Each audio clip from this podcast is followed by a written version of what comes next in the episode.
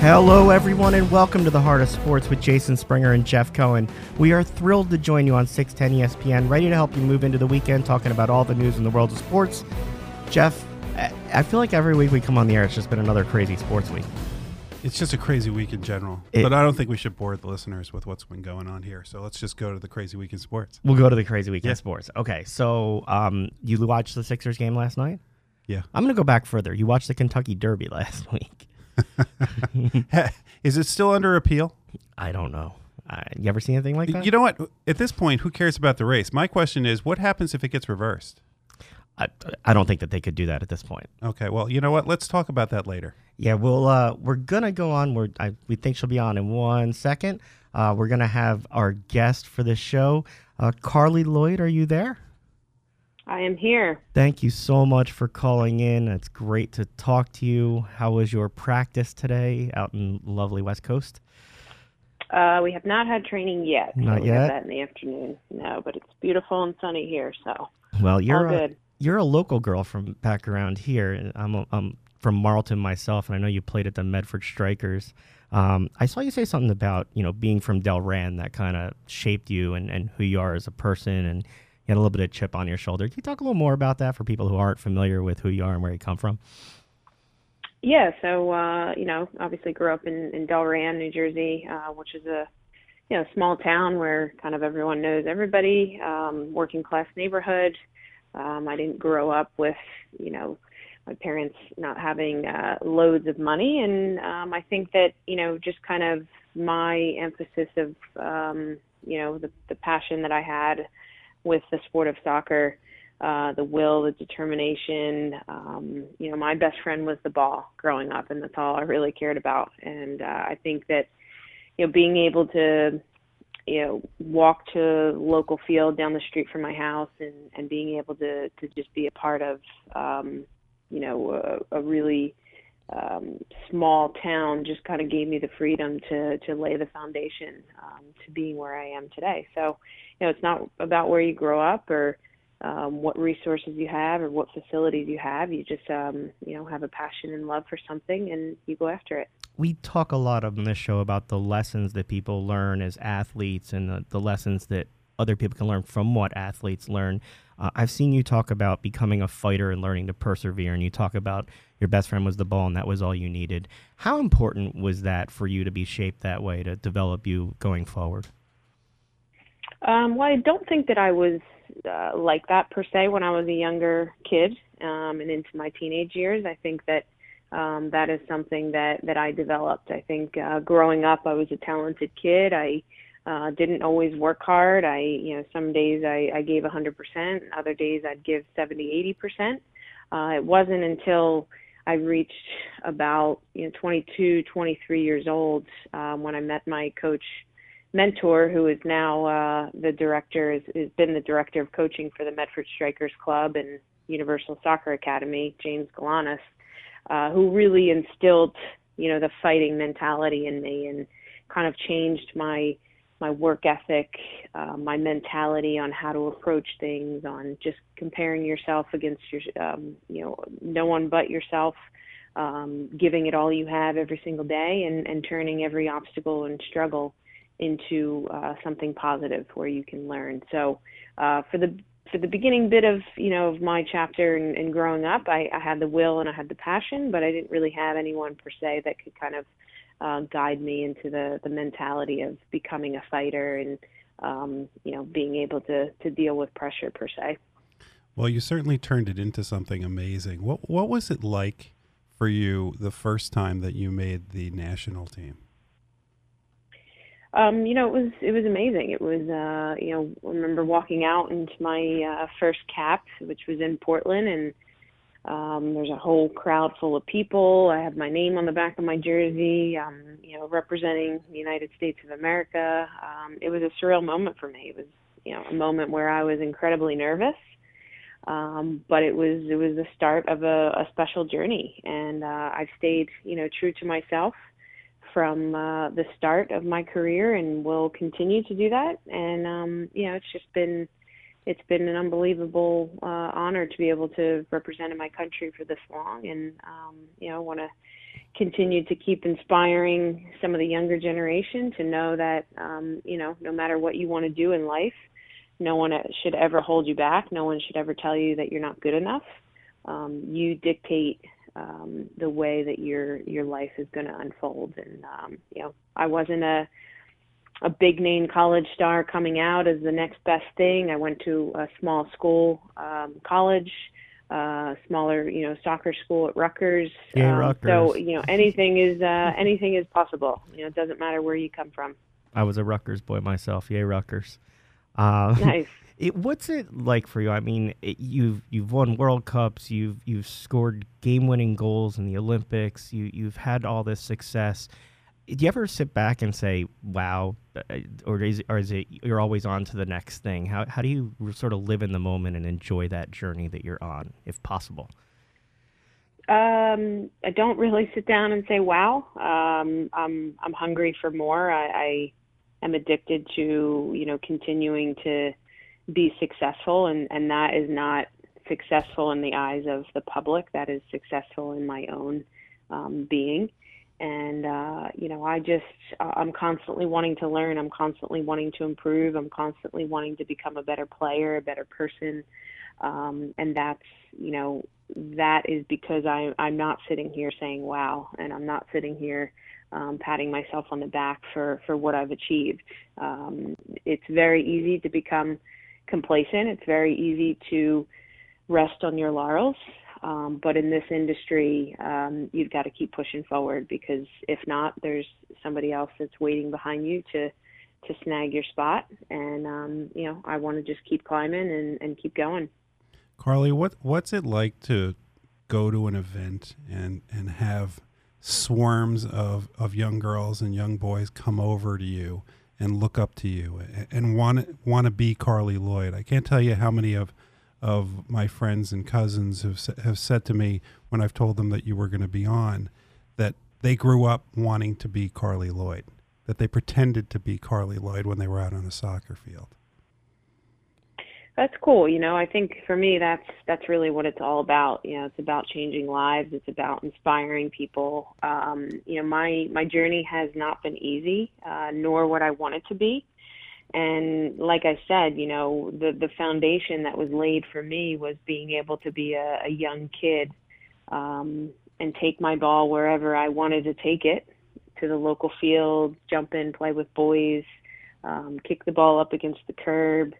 Um, for me, you know that that was the foundation. You know that laid the groundwork, and uh, I think we are oftentimes not really seeing too many kids um, going out and, and practicing on their own in a non structured environment.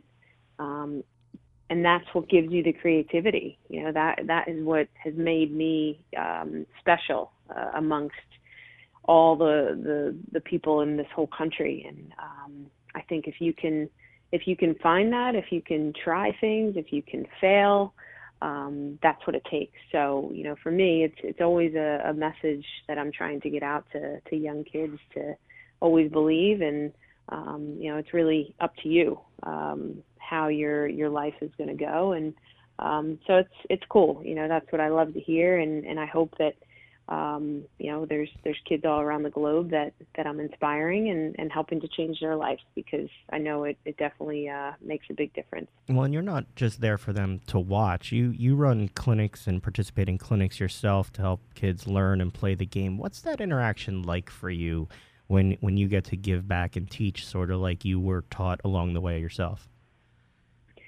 Well, I think the the biggest thing is, um, you know, I do these clinics, and they're usually a, a one day, two hour clinic. So, you know, the kids aren't coming uh, to me and going to all of a sudden become a professional soccer player. Um, that's just not reality. The the the biggest thing is is just having an impact on them. You know, being able to kind of get into their mind and and teaching them the tools that will help them in life. You know if you work hard on the soccer field, you're going to most likely work hard when you're, you know, at work.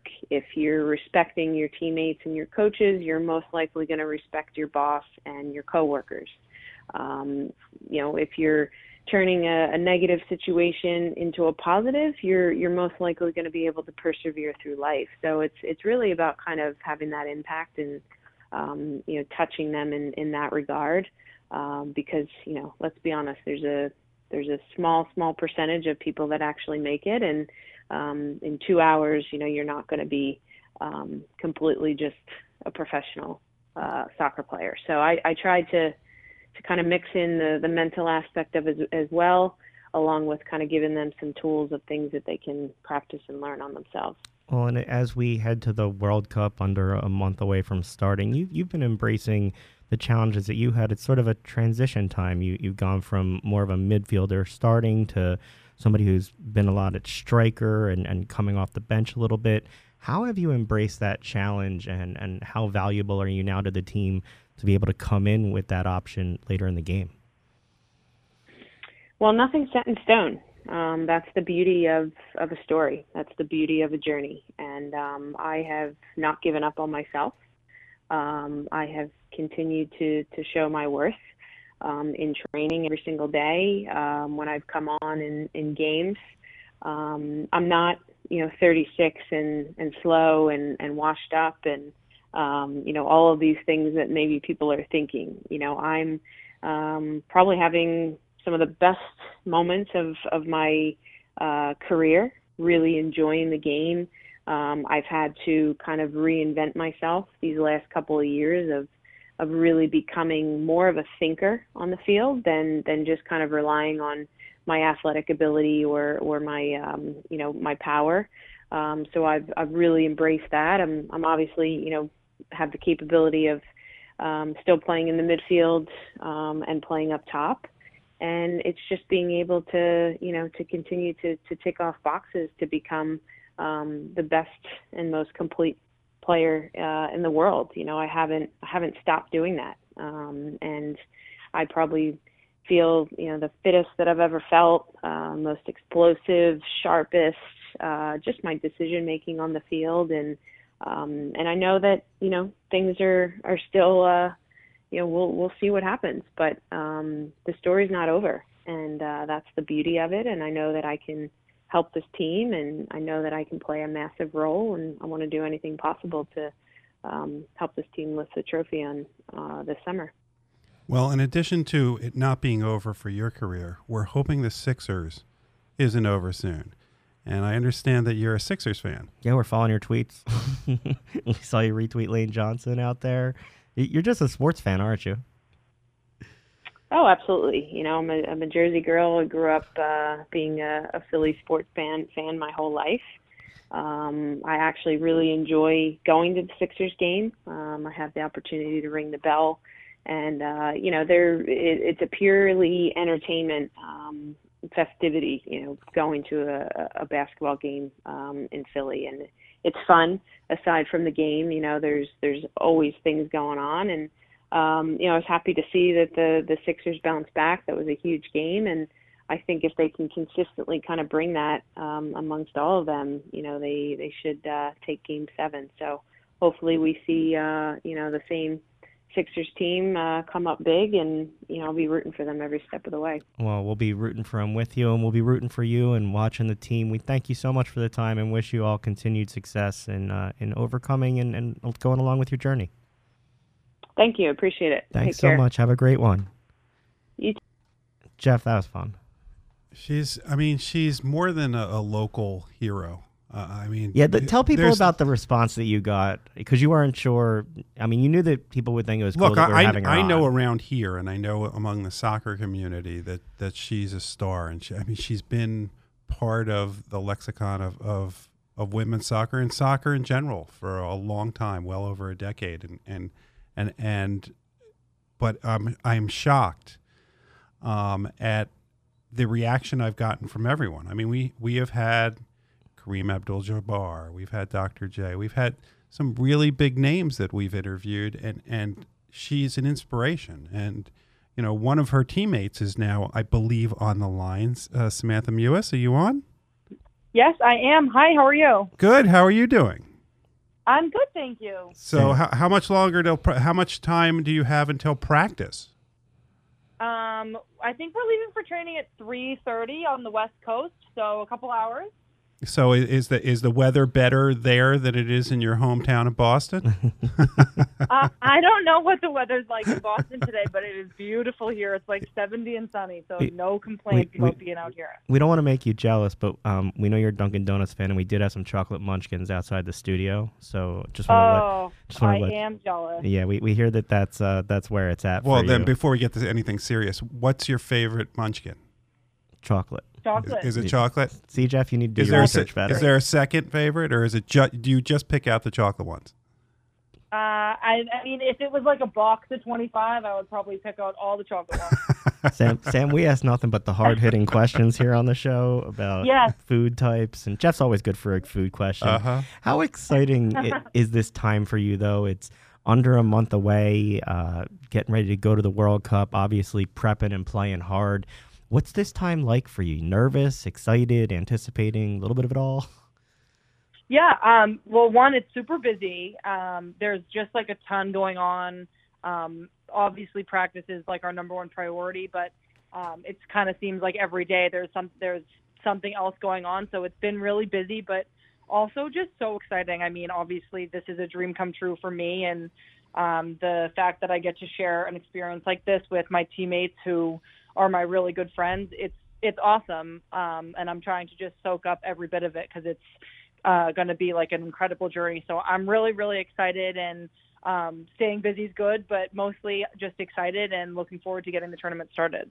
What's it like for you and, and your sister? I, I know that you two are both professional soccer players, and for your family in general, I understand that uh, that your parents are very proud. Yeah, yeah, I think so. Um, it's so cool uh, to get to share this with my sister. I think that so few people out there really understand what it's like to be a professional athlete and all the things that come with it, like the travel and being away from loved ones and um, all. I mean, even all the the really good things that go with it, like the the idea of winning and and going through and getting to train with your teammates every day and all the fun things. So I think that sharing it with my sister has brought us really close and um it's something that few people understand. So the fact that I can always call her um with either problems or with good news and and I know that she'll really understand and get it is something that's really brought us together over the years and I think that for my parents um I think it's so cool that they get to watch us both play. I think they've always loved watching us play so much and I think that luckily it's just continued on well past our high school days and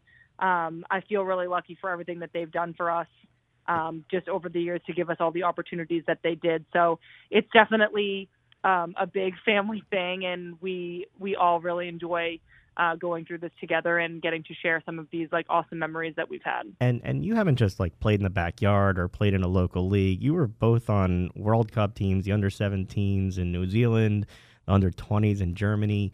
What's it like not only to play with your sister, but for both of you to put on the colors of your country to do it? Is that And play around the world doing it. yeah.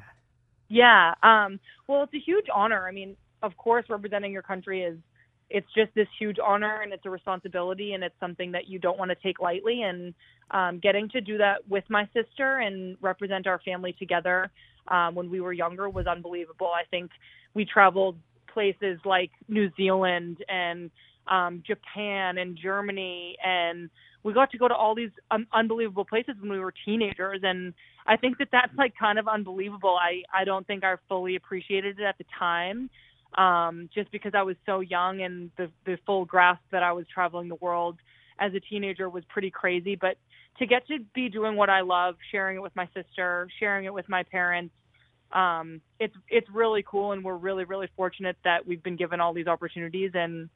Um, the experiences that I've had have been uh, amazing.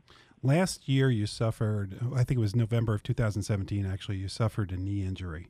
Um, did you think at that time, or were you concerned at that time, whether you'd be able to get back in time for the World Cup this year? Um, I mean, the my knee injury was there was a lot of questions around it, Mhm. and uh, we weren't really certain exactly how it was going to impact me. It was kind of like an unclear path forward. Um, it was kind of a should should we get surgery? Should we not? Should we wait it out? And I think that fortunately I was in really good hands and the people who were working with me made all the right decisions and I'm actually playing with no pain now, um, which we weren't sure was going to happen. So I think when I was going through it, there was some worry, of course, and um, I I really wanted to make sure I was back for qualifying for last that was last fall in October, and luckily I was. Um, and I think that I mean I was in really good hands, so I'm grateful for that. But um, I definitely um, the injury was taxing on me emotionally, and I, I'm fortunate that um, I'm feeling so good now. It came at a time too after 2017. You were one of only three players to play in every game. You played over 1,200 minutes and finalist for Woman of the Year. So, from the mental side, I know you're into meditation and, and other things. Mental preparation in terms of coming back and overcoming that. How challenging has that been to kind of keep yourself patient, knowing where you were at the time of the injury and trying to come back and not push it too much to re injure yourself, but also be able to integrate yourself into the team? Yeah, I mean, being on this team fully healthy and fully fit is a challenge in and of itself. So I, I anyone who comes back from injury um, while playing for this team, I, I give a lot of credit to. I think that these girls here are just so talented, and it's such an intense environment that um, it's. I mean, it's the highest level that there is. So I think that um, I overcame definitely some mental hurdles to get through that, and I'm really lucky that I had such a good support system around me to help me with that. Um, and definitely I think that it made me stronger. I think that encountering adversity um, now, I will have been through something like it before, so I, I kind of know some of some of like the tricks that work for me, and um, definitely meditation and kind of just like the power of positive thinking are are really important and having a good attitude and everything. But also, it's the people in your life and the, the teammates that you rely on, your family. Um, so I definitely learned a lot through it and was fortunate to have such amazing people around me kind of um, just rooting for me the whole way. You're, you're used to playing for uh, and with um, some some great players as as part as a professional soccer player. But what's it like when you when you make the World Cup, the United the you know the U.S. Women's National Team, and come into that locker room or on the field when you all get together for the first time and just look around and go, "Wow, yeah, I mean, for the first time, it's pretty it's pretty surreal. Um, luckily, my first couple of caps, my sister was actually there with the team as well, and I think that having her um, as part of that new process for me was really helpful. But even today, I mean, when I'm marking someone on a corner kick, whether it's Carli or Alex Morgan or Megan Rapinoe, I'm kind of like overwhelmed with like exactly where I am because these these women are players that I've looked up to my whole life and um, still do, of course. I mean, my teammates are some of my biggest role models, and I think that um, it's important, really, to to maintain that perspective for me and to like keep reminding myself of where I am and what it took to get here and how important this is to me. Just because I don't ever want to get comfortable here or get complacent here. I think it's a huge deal to be here, and I I want to keep pushing myself to grow so that I can stay here you talk you talk about Alex and Carli being role models. What have what have you learned from them that you've taken forward? Because now you're a role model to a lot of kids, and and, and so what yeah. do you take take and, and like look to when you when you think about that?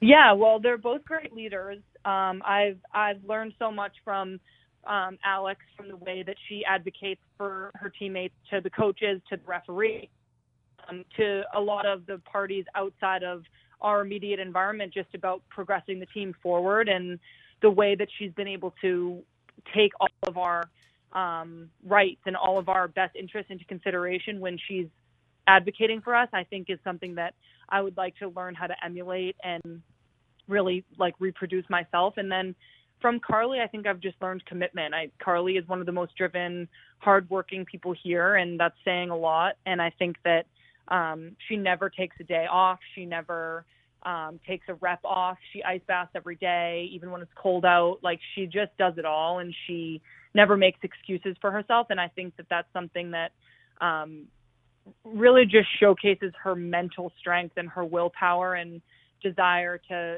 to be the best. And it's something that I think everyone could learn from. I think she's just so committed to being the best that she can, and it's something that I really admire in her. We talk a lot on the show about the impact that athletes can have in the community. What does it mean to you when, when you hear somebody like Jeff say a role model, or you see all the young girls or, or young boys that, that are out there that, that want your autograph or want to learn how to play like you? What, how's that feel now?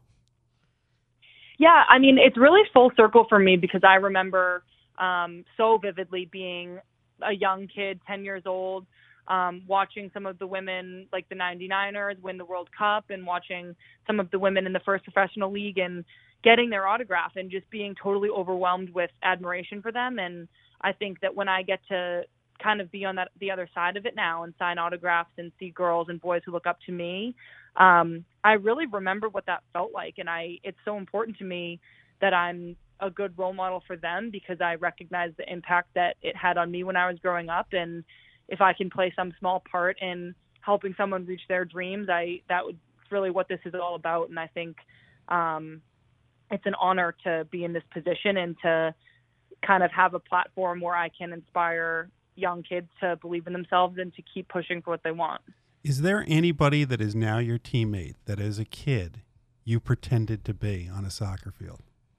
um, I don't think I think I'm too old for that now. I mean, I think the '99 um, team it was probably I like Mia up- Hamm and and Brandi yeah, Chastain. was Mia in. Hamm and Michelle Akers. Okay. Um, I have a picture dressed up as Michelle Akers. I had Mia Hamm's jersey, so I think it was more that era. Um, but I had, I think I had a poster of Abby Wambach at one point. I might have been like way too old for that, but like I'm not that embarrassed. Abby Wambach was um, another huge influence on me. So um, it's definitely really cool that I've gotten to meet a lot of these women. And even I even got to play with Abby a couple times, so that was amazing. So, so we do have to ask. We're a Philadelphia station. Um, we understand that there's bad news that you're a Patriots fan and you like Tom Brady. Is that is that rumor Um, true? Whoa, whoa, whoa! That rumor I'm a is very Michigan true. person, so Yeah, you like I'm Tom good Brady with 'cause Tom you're a Michigan guy. Speak for yourself. But uh, you know, in Philly, that doesn't go over too well, in Jeff. but uh, are you are you a sports fan in general coming coming out of Boston, or uh, you know, we talked to Carli Yeah, a little bit. I- she she said she sort of likes everything growing up. Yeah, I think that um, being from Boston is you're kind of automatically a, a fan of all the Boston teams because they're all good and they always one one team seems to win every year. So Uh, I've we been don't wanna my hear share that. parades. We don't want to I hear know. that. I know you don't. We are sorry true. about the So I've been to my Celtics. share Not of really. Boston parades. I, I could see the smirk on her face right now. oh yeah, she's I I am. she's enjoyed I saying am. it. I love talking about this. well, we we would love Talking about to. Boston sports is a good one. We would love to have Well, you. so wait, wait, wait. Before you before you go, ha- have you had a chance to meet Tom Brady? There you No. Go. So now I have not. got to work on that. All right. So if if Tom. Brady is somehow listening, Tom, after after Samantha wins the World Cup, You you we can, expect you to have her at the Patriots game. there you go. There we go. Uh, Samantha, we wish you the. I appreciate that, you guys. We're, we're, we're always there to make pitches. We you know, really we'll, we'll we'll check with Matt Light. There you go. Yeah. We always appreciate uh, we appreciate you giving in the time. Love to have you back on to talk sports and soccer and everything good else sometime luck. in the future. Best of luck with everything. Thank you so much. Have a great one.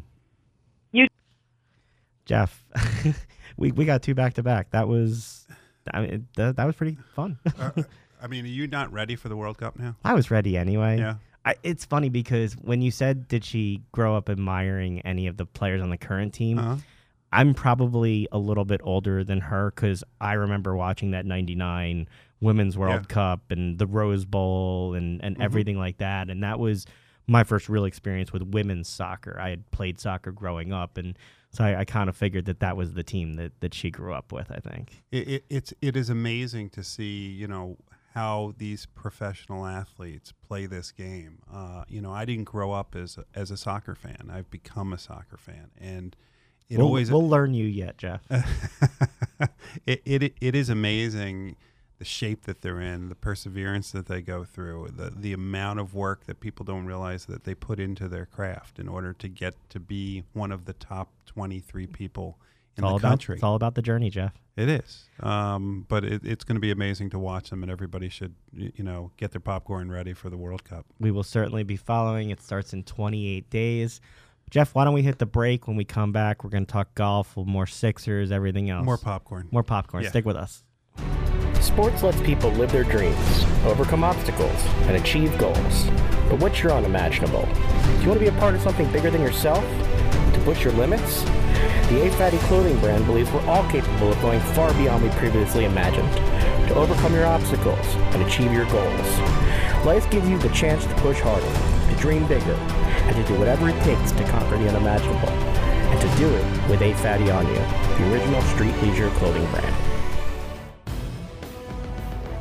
Taking you into the weekend with the latest news in the world of sports, with the biggest names on and off the field. It's the Heart of Sports each and every Friday at 4 p.m. on 610 ESPN, with former players, reporters, and commentators like Adam Schefter, Jon Runyan, Keith Jones, Trey Thomas, and Doug Glanville. Jason Springer and Jeff Cohen cover the agony and ecstasy of fandom while weaving in conversations about the impact of sports on society. That's the Heart of Sports, Fridays at 4 p.m. Welcome back to the Heart of Sports with Jason Springer and Jeff Cohen. Jeff, we're just going to keep it rolling, aren't we? There's no reason for us to be here. We're just had the, the guests that are on today could speak for themselves. They're inspirational, and I think we have another one that likes to talk too. Yeah, I got questions. for Ollie, all you our on? Hell yeah! Uh, Nice to uh, nice to be back with you guys. Ollie, we love when you come on and, and join us. We learn something. So uh, before we start, I want your take on Tiger. Tell me what you saw Well, at let's the first tell for people that haven't heard before. We have Go ahead, tell him who's on. have- Sorry, I was so excited to get into my question. we, we, we have Oliver Horovitz on the line. Uh, he is the author of the amazing book, An American Caddie in St. Andrews, that we've talked about. And he is now star of the new show, Caddie Codes, which I am happy to say I have watched every episode. Ah, shucks. Yeah. Thank you. They need to be longer, dude. I know. The- the- the- you know, the one thing that's good about them is, you know, you always want to leave them wanting more. you wanted Uh, more? You definitely want more, but but dude, they got to be longer. There's so much more. You had Jimmy Roberts and only had him on for four minutes. I know. We shot a lot more than that, but you know, it's. uh I guess that is the thing. Leave him wanting more. But Jimmy Roberts has some stories to tell. He's been just about every single uh, nook and cranny in the golf world, and he is happy to share all of those stories. You had Danny Noonan on. Isn't that cool? you but- so you I- really did watch every episode Ab- already. Absolutely, Ollie sent them to me, and and they're they are they're really good. But so I have to ask because you didn't I didn't see it in any of the clips. As you're playing golf with them, um, did you say Noonan at all to try to break break it up? E- Every time. We also Oh, this did? wasn't in the the final uh, episode, but we did a blindfolded putting contest. Me versus Michael O'Keefe, real life Danny Noonan, and uh, he beat me, and he won a stuffed gopher. That was the prize. but it's on. They put it on their Instagram, but that didn't make it into the final episode. But that was that was fun, and he's had some practice, obviously playing blindfolded. If you've seen Caddyshack, which is probably only my favorite movie of all time. all right, one, one more caddie codes question before we move on to other stuff. So you're you're, you're yeah, we get some we get some you're- uh, PGA Championship to talk about too. sit- well, yeah, but you're but you're driving around with Jimmy Roberts on on the roof of a building in in New York City, collecting golf balls with one of those little cart machines that that has the cage on it, and you're having Yeah. golf balls launched at the two of you. Was that fun or was it stressful? Both, really, really both. It's Chelsea Piers Golf Club in New York. Again, the the show is it's ten episodes. It's like three minutes per episode. It's about me having adventures in the world of caddying, and so we thought Jimmy Roberts would be really cool because he used to caddy when he was a kid, and he's also he's met just every single caddy legend. Um, and uh, he's in New York. You know, I'm based in New York as well. So we did it at Chelsea Piers, but I thought let's do the interview in the ball picker upper cart. Because why not? Is that the official used- name of it? so I've always wondered. I I couldn't used I think think of that's the name. the official scientific name, the ball picker upper cart. I used to drive that uh, at the driving range. I, I was the target growing up that people. Oh my aim at. God. Yes, I have some Uh, stories do you for have you. scars, mental scars from that? Scars. I got hit one time when the tractor broke down, and I went home to my mom. It just missed my eye with the whole side of my cheek swollen out. and I, you would have thought that my mom that somebody beat me up, and she wanted to go find them. She was like, "Oh my god, how did that happen?" By the way, this, yeah, I can't this- believe she signed off on that summer job for you. That's She a la- real she uh, laughed. momentary This is- lapse in parenting. The first time she saw me, it was raining, and I was wearing a yellow rain slicker from head to toe. And she got out of the car and saw me getting out of a tractor, and she fell back in laughing. That is what happened when I worked at a golf This course. This explains so much to me. oh yeah, you didn't know this. No. Alja. Yeah, I, I was. I a- want to see a photo of that. I was you on- in the yellow galosh or whatever in the cart. That's I wish God, she that's took priceless. it. That would be hilarious. Yeah, I did grounds crew and uh, I did uh, caddy and everything. I wasn't quite Ollie's level of anything, but just a local Hey. course. Yeah, by the way, speaking of photographs, so the photograph that Ollie sent me a couple weeks ago was sleeping in his car. Yeah, explain that, please. Okay, yeah. So little tournaments coming to uh, Bethpage Black uh, next week. You may have heard of the PGA Championship. And uh, for those who don't really know Bethpage so much, it's hosted two U.S. Opens before 2002, 2009, hosted the Barclays in 2016. And there's a real tradition there of sleeping in your car overnight to get a tee time because it's not easy if you're not a New York State resident. So to be honest with you, the, the car sleeping thing has a little slowed down in the last couple of years because there's now a good reservation system. but the course reopened for two weeks, just two weeks to the public, um, three weeks ago. And so you could play it for two weeks, but it was limited tee times, 9 a.m. to 1 p.m. And to get on, it was walk ups only. So you had to sleep in your car overnight. And because I'm an idiot, I said, let me try that. I've never done it before. How'd that work out for you? Well, the first time, not great. My friend Paul and I, uh, poor Paul, drove from Connecticut to the to Bethpage at 6 p.m. on uh, Friday. Sle- he he stayed there from 6 p.m. I got there on the train at midnight. I joined him at midnight. We're car number one. We're so excited. I'm in a onesie. We are just we are. You're in ready. a onesie? Oh, I'm in a gray onesie, Oh, my feeling goodness. great, but it's raining and it keeps raining, and we start getting worried. At five in the morning, we're in the clubhouse with 20 other zombie, you know, sleepless golfers, and the superintendent says, "Course is closed, guys. No oh, one's playing today." Oh, no, no. Tears. There no rain check. Unclear if it was the rain or the tears running down my, my face. A lot So of what do you do? Sleep in the car another s- day. Yeah, hundred percent. I was like, you know what? As as horrible as that was, I gotta I gotta get revenge. I gotta do it again. So Paul couldn't make it out. I convinced a different friend, Todd, who's a high school principal in Brooklyn. Lovely guy, good buddy of mine.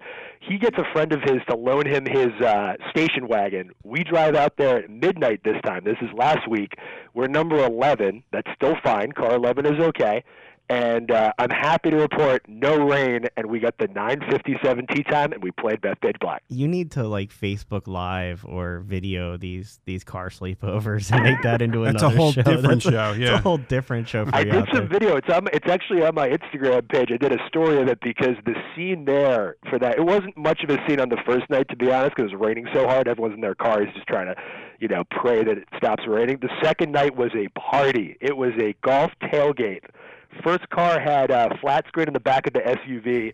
And it was playing highlights of Tiger's 2002 U.S. Open win on course, the TV. golfers.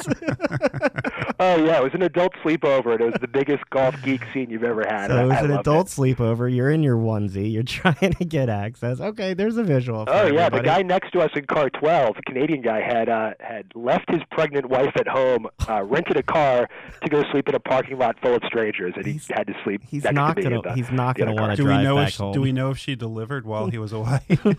She did not, because we You would ended up never with hear the the same end of it. group, and uh, I can report that she's still doing fine, and uh, they're a couple months away. yeah, he, he never would have heard the end of that. No. So, uh, what can we expect at Bethpage Black, the PGA Championship, everything coming up in the tournament?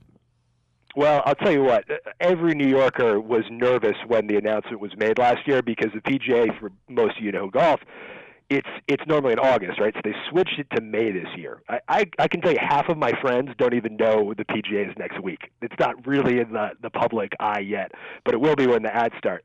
So it's in May. Everyone's a little nervous, but luckily the winter, as you guys know, wasn't too terrible, and the course is looking so sweet. It is really pristine. Uh, the greens are perfect. The rough, they've had so much rain. God, we got a ton of rain in April, so the rough is thick. And I can tell you the biggest defense of the golf course is the length. It's 7,436 yards, par 70. That's pretty crazy. Yup. The seventh hole, which is normally a par five for us, is a par four for them. So crazy long. The uh, How long the is that par problem, four hole there? That's normally a par five. That's a long. That's hole. uh, geez, God, that's 524 yards. for a par beast. four. That's like a par seven oh for my me. goodness.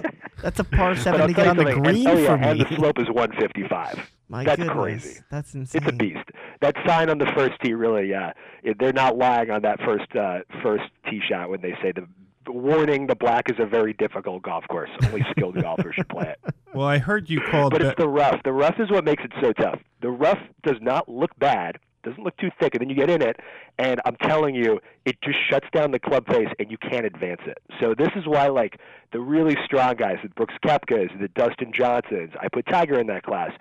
Big advantage out of the rough because even if you spray into the rough, those guys have the power to get out, and people like you and me, we're just we're taking a wedge and trying to get out of there just to get back to the no, I'm fairway. not. I'm picking it up and throwing it. Jeff said I'm. Jeff, he Even just, smarter. Yeah. Jeff, he just said I'm not powerful. that was what I. that was what I heard. That's from what you him. I was caddying for you, that's what I would do. I'd just wait until you weren't looking, and I'd throw it back in the fairway for us. Well, speaking of caddying, I heard you call Bethpage Black potentially the most difficult course on which to caddy in America. Why? Yeah. Couple reasons. Uh, you know, most of the caddy rounds are happening in the summer. You know, the New York heat is pretty bad. Could be Right. 100, could- 100 Oh. easy. You're caddying for a lot of 27 handicappers that want to play the tips because they're playing the black for the first time uh, and maybe the only time. Lots of lost And, uh. Yeah, just imagine a 25 handicapper flailing around in the rough. It's so it's so difficult, and it's a tough walk. It is a very very hilly course, like 15 uphill. Uh, uh, sometimes it's called uh, uh, cardiac hill because I think someone had a heart attack playing there a couple years Oh, ago. Oh good. my goodness. Can But I I, take I your card? really, I, I do, I do not want to discourage people from playing it. I, for anyone in the Philly area who's listening to this, it is worth the trip out to play Bethpage Black. Like everybody should play this golf course, just maybe not from the tips. Jeff asked if he could take a cart around on it. Did I see that they gave John Daly an exemption to use a cart? They did, yeah, because he's got really bad osteoarthritis in his knee right now. I think it's his right knee. So they they did allow him a cart. Um, so he'll be playing with a cart, but no other carts unless you have a an absolute. Um, you know, doctor's note, medical exemption. I, I don't think I've ever seen a cart on the black. I, I was gonna say I had never seen that before. I was surprised they gave him that exemption to even play it. I walked. You that feel like you need a cart after the black, like just walking back to the car park. You're tired. Yeah, I, I walked the course in 2009. I was there uh, when it Jeff's got his Beth when Page Black poured. pullover on. I mean, now. it poured, and I mean, Oh my God, 02 and 09. it was soup there. I remember coming, leaving the golf course, and like having mud up to my knees. So you mentioned well, they do 30,000 rounds a year there, so it's amazing. Wow, when wow. you play there, guys, you can play with five, play with firemen, policemen, Wall Street bankers. It's everybody under the sun. It's a total melting pot. And a big piece of advice I'd have for people coming out to play it, if you want to play this summer after the the PGA, don't necessarily play in a four ball. Come with just a buddy or just by yourself, and the people you're paired up with are going to be wonderful New Yorkers who love golf and the excitement around playing every day at Bethpage. I'm telling you, there's really the only other course like it is playing playing the old course in St Andrews in terms of excitement when you're teeing off. what's it like to have the PGA or a major tournament at a public course? What does that mean to the golfers to be in that type of situation, and also to the locals to be able to have their course that they've been on have these pros out there? That's a great point. It, it's so everyone's so proud of Bethpage. It is it is the gem of New York golf, and you know I have friends that just speak of it so lovingly. My friend Spiro, who's a Greek kid from Astoria, grew up in Astoria. Whenever he comes out to play there, he brings me this huge Astoria sandwich, which takes the entire round to finish it. But when he speaks of Bethpage, you just his eyes glaze over and he speaks so lovingly about it. It's like New Yorkers are so proud of Bethpage Black and to have this kind of course that you can play for 65 bucks around during the weekday with your New York State license. The fact that that's a major championship golf course super cool. And I mean it is a it is really a major championship course. You look at the bunkering on this course, architect A.W. Tillinghast is the guy. He is just it's his masterpiece. You know, he's he also did Baltusrol and Wingfoot. His bunkering is a work of art. And the par threes on this course are my favorites. They are it's every single one is so stately. And by the way, for anyone who's going out to watch the PGA next week, I would really suggest posting up at the uh, par three 14th or the par three third uh, as great viewing spots because those holes are tons of drama and really really fun to watch. Jeff, you gonna you gonna be going up I- there? I'll be there Saturday. Are you gonna go to Which the means par it, it's guaranteed to rain. I went to the Masters this year. It rained during that that round. Uh, I was at Merion when it rained during that. In 2009, I Sure. was I was at the U.S. Open when it rained. Aren't you just a cloud of sunshine going to the golf course? I'm the Charlie Brown of golf. All right, Ollie. Before But all this rain is good. This rain does two things. It makes the rough really thick. You know, when I played, the rough was not bad, but that's already two weeks ago. It's going to Yeah. be much thicker now, maybe six to seven inches, um, and it's going to make the course play long. So it's already again already 70, 74, 36 for a par 70. That is going to play super long if it's wet. So I don't know. I you know what though? I still like Tiger's chances. I still got to love the Tiger thing. All right. Well, So we need just to- had the Kentucky Derby. Win, Yeah. place, and show. What do you got for us? Uh, I'm going to say Tiger to win it. Yeah. I'm going to say Koepka's up there, and then to show, let's go Molinari.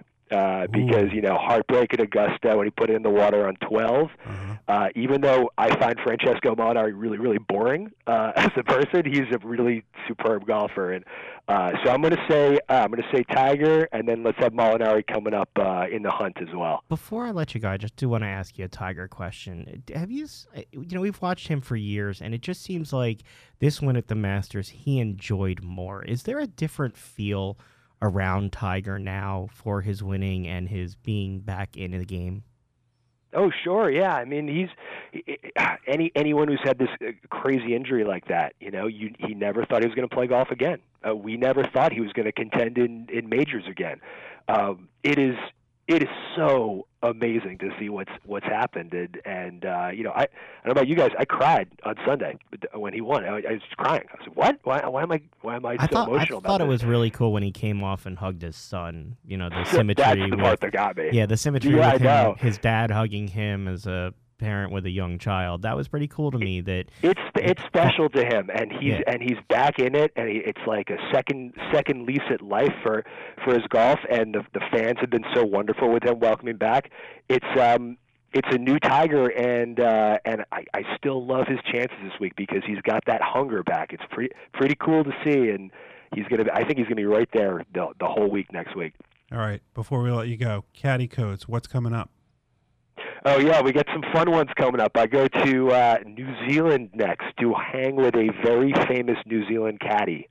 Can't say the name, but you may have an idea of who. I think who I know could- who it is, but I'll wait. Yeah, super cool guy. We've got great caddies coming up, and it's you can go to uh, Shop with Golf, NBC Shop with Golf, and it's caddie codes.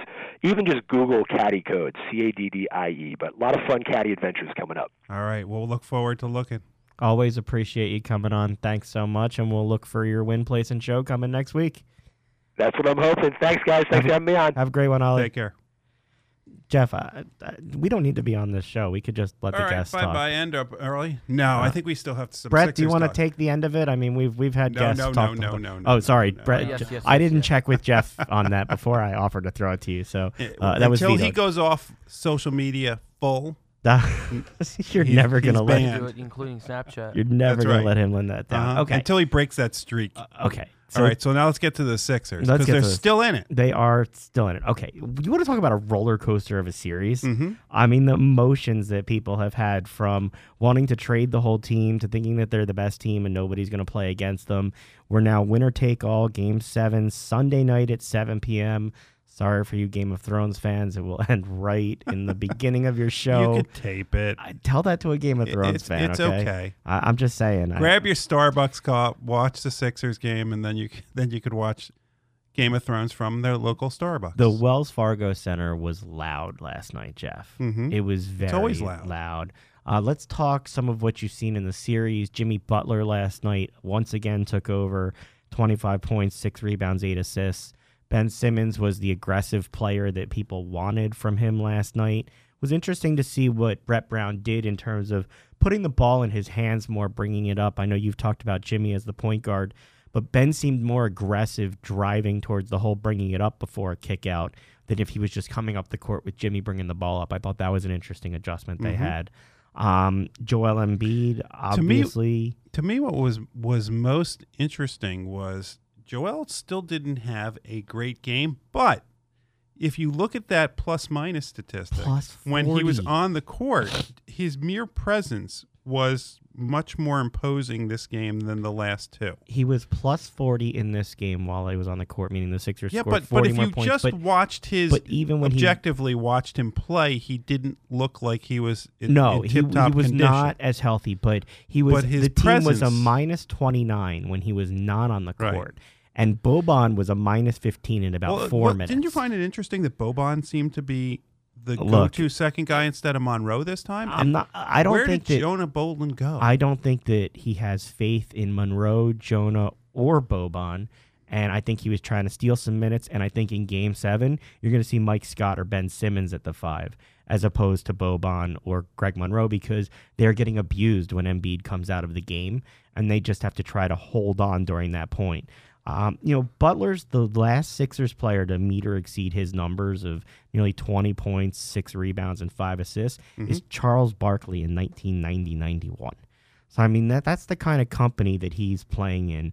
Your thoughts on Ben Simmons' aggressiveness in the last game after the absolute blowout and embarrassment the team experienced in game five? I still didn't think his, he was as aggressive as he could be. There were times when he had spurts when he would go to the hole and he would jam it hard. But there were times that I still found him. He does not look to shoot at all. So he can This is- drive. this is news. No, no, but well, you asked me my impression. He drives into the lane.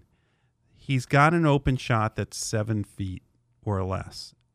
You got to at least look like you're going to shoot. It's clear that he's not. I mean, he's automatically looking for the kick, but I mean, I saw a stat before yesterday's game that I sent you, You sent me it. That was eye opening. That that his average shot distance for this round is 2.6 feet. It was the number. That you, is- it was the stat you gave me after that that got me even more. What that he he hadn't shot a ball outside the key Outside and, the key. and he and in the entire playoffs before last night he ha- had only shot one shot from outside the key But he has brought it on the defensive end, and that's been important at with times. Kawhi. There are times when he doesn't. He it, it there's an inconsistency to the, to his game that bec- I can I understand why fans get frustrated because you look at him and you see so much talent and you want to see that talent every single play on both sides and sometimes it's not there and I I don't know why he's clearly better than the way he plays sometimes. Do you think James Ennis would be in the rotation for the playoffs, playing the role that he has? No.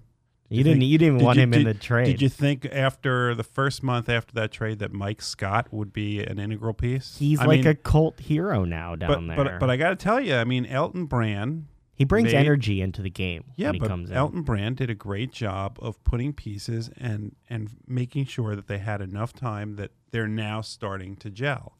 The question is whether or not they can go into Toronto and pull off the upset. So the only time the Sixers have played three game sevens are in 1986. They played one, and they played uh, one and two in 2001. Uh, they played two from 86 to 2001, and then the last one in 2012. The last time Toronto and Philly met in a game seven, Allen Iverson and Vince Carter were on the court. Philly opened at a minus seven point underdog. Now ringing the bell were Jason Kelce and Chris Long with dog masks, and they're playing up the underdog. Before the series, we wait, picked. who did you say it was? Wasn't it Jason Kelce and Chris Long who came on? I thought it was Lane Johnson. Lane Johnson and Chris, Yeah. Chris Long were out what there. they should have had was J- Jason Kelce. Nobody likes mummers, us, yeah. in the mummers outfit. That would have been insane. You can suggest that if they win in Game Seven for Yeah. the start of the next round.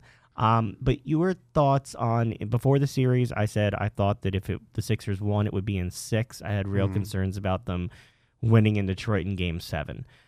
I'm gonna stick with that because I'm just gonna stick with my pick, but I'm not completely confident that they're going to win in six, that the Sixers are gonna lose because it's Game Seven. right? But I'm not really confident in either way of that pick. I, on the one hand, I feel like Kawhi can just take over a game and it won't matter who's with him. He can drop 50 even if they're in his face all night long. hmm And in that case, you need all of your guys to come out. I could also see where the Sixers come out with the aggressiveness they showed in the other game. We've already seen that they can win in Toronto. I, I don't. I'm just not sure. I, I could see Ben playing better without having the pressure of the home court. I could see Kyle Lowry not playing well with the pressure. I mean, he has a long history of not playing well in the playoffs. Toronto has And- a history of not yeah, playing but well. but Lowry playoffs. was there. Kawhi Leonard has a long history of playing well in the playoffs. who's he doesn't pressure- have the bad history. Who's the pressure on Sunday? Is it on Toronto It's at home in a game seven that was unexpected because they were up, or is it on the Sixers? well, it's different. If it's different kinds of pressure. The pressure that's on Toronto is history, is not on its side. The pressure that's on the Sixers is they all know that th- there is there may well not be a next year. Yeah, this that game this- will determine whether this team returns in its Yeah. form that it is, from This- coach to players. More than any other team that's in the playoffs, this team has so many question marks about who comes back next year. There's so many free agents, and, and also there's the question of whether the coach comes back. So they, they're all playing. If they want to keep playing together, this is the time to start playing because they may not have a chance to play together. Wanted to get some Phillies in real fast. They're 21 and 15, three and a half games up in the East. They start 17 games in 17 days. And we were in Reading the other day. If you missed our High Hopes show last night, you can catch the podcast, highhopesphils.com. We sat down and talked with Charlie Manuel and Josh Bonifay, the director of player development for the team. Um, one of the questions we asked them about the passing this week of David Montgomery. Um, so we got some thoughts from them. Your thoughts, Jeff, on the passing of David Montgomery? The team is going to honor him, I believe, on June 6th. They're also going to give out apparently a scorecard as a giveaway to the next game when they have a moment of silence because he kept score for every game. Um, your thoughts on the passing of David Montgomery?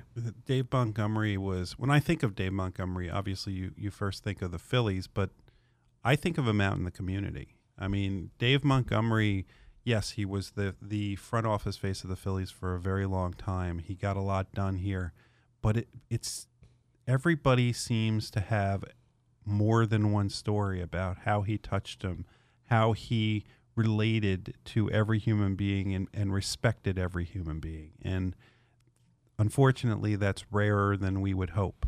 And, you know, when people like this go, it's it's important for the organization, for the community to remember those people and to take those examples and use them and, and be better people themselves. And I think Dave Montgomery was one of those guys that everybody we've talked to wanted to be a better person because they were around him.